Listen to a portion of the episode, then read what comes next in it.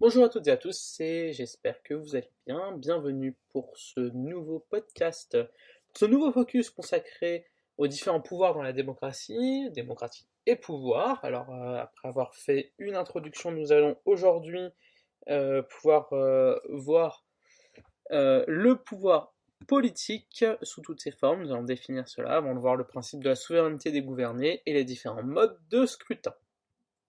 Voilà, je vous rappelle que vous pouvez trouver de nombreux documents sur le site www.histoiregéographie.net. Euh, les liens sont en description de la vidéo pour ceux qui sont sur YouTube. Euh, il, vous avez juste à taper www.histoiregéographie.net pour ceux qui sont sur Twitch. Je vous propose de commencer. Alors le pouvoir, c'est un phénomène d'autorité qui apparaît naturellement dans une collectivité dans une famille, dans une tribu, au sein d'une association ou dans la société. Il apparaît dès qu'une personne ou un groupe de personnes est en capacité d'imposer sa volonté aux autres. Le pouvoir politique, lui, peut être défini comme le pouvoir de prévision, d'impulsion, de décision et de coordination appartenant au gouvernement. Il permet de déterminer et de conduire l'ensemble de la politique nationale avec des implications dans l'ordre interne comme dans l'ordre international. Voyant un phénomène d'autorité particulier, le pouvoir politique présente trois caractéristiques qui fondent son originalité. Un caractère contraignant, le pouvoir politique bénéficie d'une faculté de coercition, qui il détient, euh, il détient pardon, le monopole de la violence légitime, c'est le respect des textes de droit, la sanction en cas d'infraction, l'envoi des troupes armées à la guerre, l'exécution de la peine de mort. Deuxième caractéristique du pouvoir politique, c'est un caractère initial. Le pouvoir politique a la capacité d'innover, de créer un système d'organisation et de gestion de la société. Troisième caractéristique, le caractère global. Toute la société est soumise à un pouvoir politique, lequel touche tous les domaines de la société et s'exerce sur l'ensemble du territoire. C'est à ce niveau que se situe la différence capitale avec les autres phénomènes d'autorité qui ont un caractère limité et partiel. C'est ainsi que l'on a distingué au cours des siècles l'État gendarme de l'État-providence. Le pouvoir politique est institutionnalisé à travers l'État, ce qui veut dire qu'il est dissocié de la personne des gouvernants pour se reporter à une entité qui lui sert de support. Le droit exige que l'autorité du pouvoir politique soit exclusive, c'est-à-dire non concurrencée même à l'étranger. Il y a une exclusivité des compétences dans le pouvoir politique. Cette exclusivité est liée à la notion de souveraineté de l'État, qui est le pouvoir le plus élevé qui puisse exister. La souveraineté est le pouvoir politique de contraindre quiconque sans être susceptible d'être contraint soi-même. Elle implique que l'autorité politique chargée de représenter l'État se voit attribuer ou conférer les prérogatives suivantes. Le droit de créer les règles de droit, le droit de rendre la justice, comme les amendes, la prison et l'emprisonnement, la peine de mort, le droit de police, avec le maintien de l'ordre, le droit de contrôler les frontières, le droit de battre la monnaie, le droit de prélever les impôts, le droit de lever et d'entretenir une armée, et le droit de conférer une nationalité.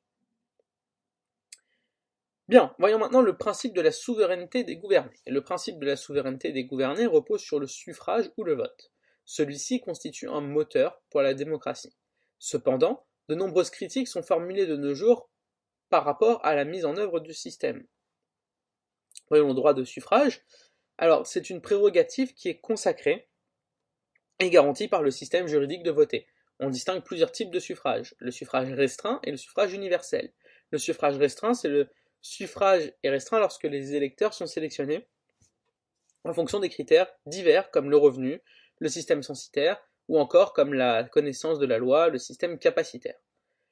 Il y a aussi le suffrage universel qui est lorsqu'il appartient à tous les citoyens sous certaines conditions. Le suffrage direct, c'est euh, lorsqu'il s'exerce sans intermédiaire, alors que le suffrage indirect s'exerce avec l'intervention d'une tierce personne. Ensuite, nous avons euh, le suffrage facultatif, qui laisse la possibilité à chaque électeur d'exercer son droit de vote ou de s'en abstenir, et le suffrage obligatoire, qui sanctionne l'abstention par le paiement d'une amende. En France, on n'a pas de suffrage obligatoire dans les grandes euh, échéances politiques, les grandes échéances électorales. On a des suffrages facultatifs, on incite fortement à aller voter, qui est un droit, qui est un devoir, mais on ne prend pas d'amende, pas comme en Belgique, par exemple, lors de l'élection euh, du président. En France, il s'agit d'un suffrage universel, euh, sur certaines conditions, c'est-à-dire qu'il faut avoir la majorité et la nationalité française, et d'un suffrage universel direct pour les présidentielles ou législatives, par exemple, indirect pour les sénatoriales. Les conditions d'exercice du droit du suffrage, bah, la condition d'âge c'est 18 ans en France, il y a la condition de nationalité, la capacité, c'est-à-dire la jouissance des droits civiques et politiques, mais aussi le fait d'être inscrit sur les listes électorales. Voyons les différents modes de scrutin. Les modes de scrutin sont les règles techniques destinées à départager les candidats lors d'une élection. Elles sont fixées par les lois électorales.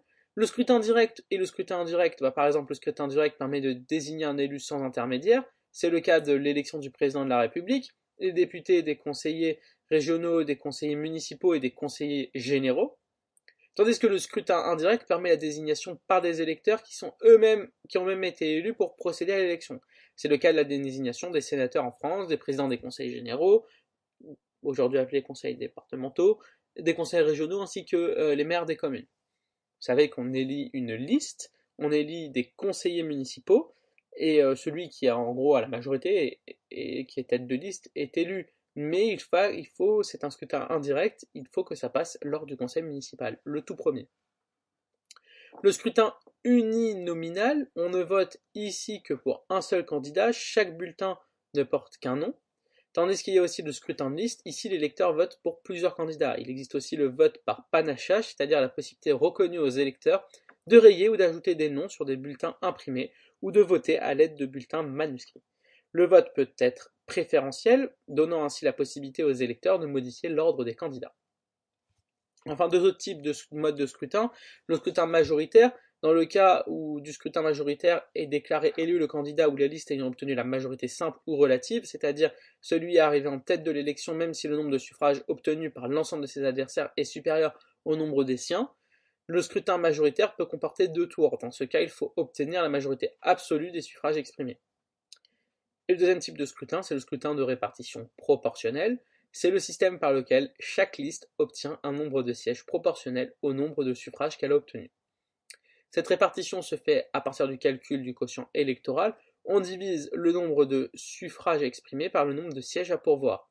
Cette opération entraîne des restes dont la répartition se fait selon deux procédés.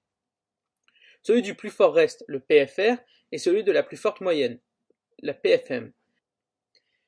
Pris dans un sens large, le pouvoir politique constitue une société organisée et cela concerne le fonctionnement d'une société et surtout la recherche entre un développement interne et un développement externe de cette société.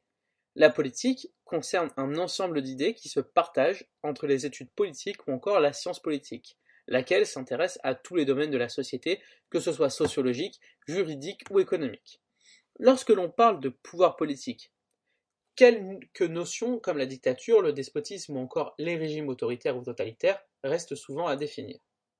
Par dictature, on entend un régime politique dans lequel le pouvoir est détenu par une personne ou un groupe de personnes qui vont l'exercer sans aucun contrôle et de façon autoritaire. Aucune véritable institution, aucune loi ne vont limiter le pouvoir législatif et le pouvoir exécutif, lesquels vont rester aux mains du dictateur. Par ailleurs, il n'y aura aucun contre-pouvoir, c'est-à-dire qu'il y aura une absence de presse libre, une absence de partis d'opposition, et également une absence de groupes indépendants dans la société civile. Pour le despotisme, il s'agit d'un régime politique dans lequel un seul homme va gouverner de façon arbitraire et autoritaire. Il s'agit là aussi d'un pouvoir autoritaire et sans contrôle. Le despotisme est équivalent à l'autocratie où le pouvoir est détenu par un seul homme qui l'exerce de façon absolue.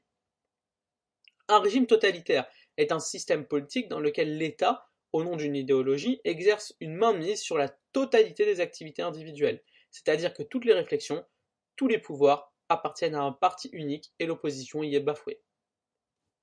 Le régime autoritaire, quant à lui, il s'agit d'un régime politique où l'exécutif va être investi d'une autorité quasi absolue. Il exerce des régimes autoritaires de tout type. Notre constitution de 1958 peut servir de point de départ pour l'étude du lien entre constitution et pouvoir. Déjà, avec son article 2, qui dit que le principe de la République est le gouvernement du peuple, par le peuple et pour le peuple. L'article 3 de la Constitution dit que la souveraineté nationale appartient au peuple qui l'exerce par ses représentants et par la voie du référendum.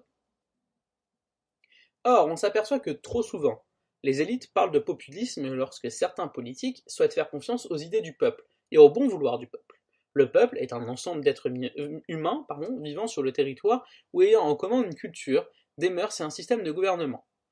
On s'aperçoit qu'il est très difficile de définir un intérêt commun sur lequel tous les membres seraient d'accord. Pour avoir un sens, le populisme souhaite définir le peuple comme une certaine caste qui est exploitée. Ainsi donc, le populisme est constitué par un discours et des courants politiques qui vont faire appel aux intérêts du peuple et qui va demander le recours au peuple afin de pouvoir opposer les intérêts du peuple avec ceux des élites. Le problème est que dans ces mouvements, la politique souhaite souvent manipuler le peuple pour des ambitions politiques. L'État est l'autorité à laquelle est soumis chacun d'entre nous. À ce stade, le niveau de la démocratie va dépendre de, qui, de qui détient le pouvoir, de la façon dont il a été obtenu et de la façon dont il peut être perdu. Ainsi donc, concernant le pouvoir politique, la puissance que détient une personne ou un groupe de personnes va exacerber ou non la souveraineté détenue par le peuple, car le pouvoir est un phénomène d'autorité qui apparaît de façon naturelle dans toutes les collectivités. L'apparition de ce phénomène d'autorité va entraîner une différenciation admise, tolérée, souhaitée entre ceux qui commandent et ceux qui obéissent, autrement dit entre gouvernants et gouvernés. Ce phénomène d'autorité particulier doit son origine à trois facteurs. Un objet quasi illimité et un caractère global, en effet il s'agit d'organiser et de diriger la vie de la cité, de veiller à l'intérêt général et de régler les affaires publiques, ainsi, ce pouvoir a bien une globalité puisque ceux qui détiennent le pouvoir politique vont soumettre l'ensemble de la population aux actions qu'ils souhaitent mener et par là même, ils vont toucher toutes les activités sur l'ensemble du territoire. Deuxième caractéristique, deuxième facteur, un caractère contraignant et que le pouvoir est une contrainte légitime et détient par elle-même le monopole de la violence légale, mais aussi un caractère innovant puisque ce pouvoir a la capacité d'organiser un système d'organisation et peut aussi organiser la société. Quatre remarques. Première remarque, ce pouvoir est institutionnalisé à travers l'État, et c'est sur son territoire qu'il va exercer une autorité exclusive. Selon une approche purement juridique de l'État, l'État va exercer une approche exclusive à travers trois éléments. Un groupe humain, un territoire déterminé, où sa population est sédentarisée, et un territoire où peut s'exercer pleinement son autorité. Deuxième remarque, le droit exige que l'autorité politique de l'État soit exclusive, c'est-à-dire qu'elle ne soit pas concurrencée par un autre État sur son territoire. Troisième remarque, la souveraineté issue de cette exclusivité du pouvoir de l'État consiste en un pouvoir de contraindre n'importe quelle personne physique ou morale sans être susceptible d'être contraint lui-même. Quatrième et dernière remarque, la souveraineté de l'État offre à celui-ci certaines prérogatives, à savoir le droit de créer des règles juridiques, de créer des règles de droit, le droit de rendre la justice, le droit de la police, le droit de maintenir l'ordre, le droit de contrôler des frontières, sauf traités passés avec d'autres pays, le droit également de battre la monnaie, sauf pour l'union monétaire, et le droit de prélever des impôts, le droit de lever et d'entretenir une armée, et le droit de conférer la nationalité. En résumé, l'État incarne le pouvoir politique institutionnalisé, pouvoir qui est permanent dans le temps, dissocié de la personne des gouvernants, souverains et qui doit être respecté dans une démocratie. Quelques critiques au système de la souveraineté des gouvernés, le régime démocratique actuel ressemble à une oligarchie, car ce sont presque toujours les mêmes personnes qui nous dirigent, à savoir des professionnels de la politique qui correspondent le plus souvent à un milieu social homogène. Deuxième critique, on peut dire également que l'on est dans une plutocratie, car ce sont jamais des pauvres qui dirigent, mais la plupart du temps des gens de classe aisée. Quatrième critique, la démocratie actuelle est perçue par certains comme la mise en place d'une aristocratie, car seuls, qui sont censés, euh, seuls ceux qui sont censés être les meilleurs obtiennent la direction des affaires, et même s'ils sont élus, ils ne sont pas toujours représentatifs de l'ensemble des gouvernés. Cinquième, euh, quatrième critique, excusez-moi, certains parlent et encore également de cratocratie, c'est-à-dire le pouvoir à ceux qui ont déjà le pouvoir. En résumé, le pouvoir en démocratie ne sert qu'à conserver le pouvoir. Le régime démocratique n'a de nom que le nom que l'on souhaite lui donner. La notion de démocratie représentative n'existe pas, cette notion est souvent utilisée pour être opposée à la démocratie directe. Cependant, la notion de démocratie représentative suppose que les différents représentants ne sont pas des porte-parole du peuple et qui n'ont pour but que de respecter euh, et de représenter leurs électeurs. Donc ce sont des porte-parole du peuple, excusez-moi. Or, on s'aperçoit que les décisions de rupture entre les prises de position des élus et la volonté des électeurs sont de plus en plus nombreux et que le doute commence à s'installer quant à la pratique du régime dit démocratique. Car les élus ne représentent que rarement socialement parlant les électeurs. Cependant, la véritable notion de démocratie voudrait que l'exigence des diversités sociales continue à être, continue à être le fondement démocratique. L'élection pousse un même regroupement des partis. En effet, un même parti peut se présenter à toutes les élections locales et être connu des électeurs, alors que les noms des candidats restent souvent ignorés par les électeurs. À ce niveau, les partis politiques ont des logiques internes de conquête du pouvoir. En effet, leur objectif premier n'est pas de servir l'intérêt général, mais de conquérir le pouvoir pour imposer à tous un programme qui est uniquement voulu par leurs membres. Dans cet esprit, l'élection pousse au mensonge, le but étant de séduire les électeurs. Par conséquent, on pourrait dire que le parti élu est celui qui a trouvé la meilleure stratégie publicitaire afin de mettre en valeur son candidat, et cela même si par la suite le programme se révèle être irréalisable. La recherche de l'intérêt général n'est pas la priorité. En effet, l'élection rend complètement inutile le débat qui pourrait exister entre les aspirations du citoyen et la recherche de décisions convenant au plus grand nombre. En effet, le vote étant par nature individuel, chacun va voter selon ses propres intérêts. En résumé, la recherche de l'intérêt général ne vient jamais naturellement en politique, et même s'il faut l'encourager, ce n'est pas le système des élections qui peut y arriver. Voilà, on a vu à travers différents thèmes, l'élection pousse au regroupement des partis, la recherche de l'intérêt général n'est pas la priorité et la notion de démocratie représentative n'existe pas, les grandes critiques autour du pouvoir politique, qui sont faites dans notre société, notamment par euh, les grands politistes euh, de ce monde, euh, c'est-à-dire ceux qui étudient la science politique. Nous verrons demain comment devenir démocrate avant d'entamer toute l'histoire de la démocratie et l'approche démocratique du pouvoir. Merci à tous euh, d'avoir écouté euh, ce podcast consacré à la démocratie et pouvoir. J'espère qu'il vous a plu. Je vous rappelle que vous pouvez trouver de nombreux documents sur le site www.histoiregéographie.net. Je vous dis à très bientôt pour ce cours en rapport notamment avec l'AGGSP première et terminale, une ouverture sur le lycée. À très bientôt. Au revoir.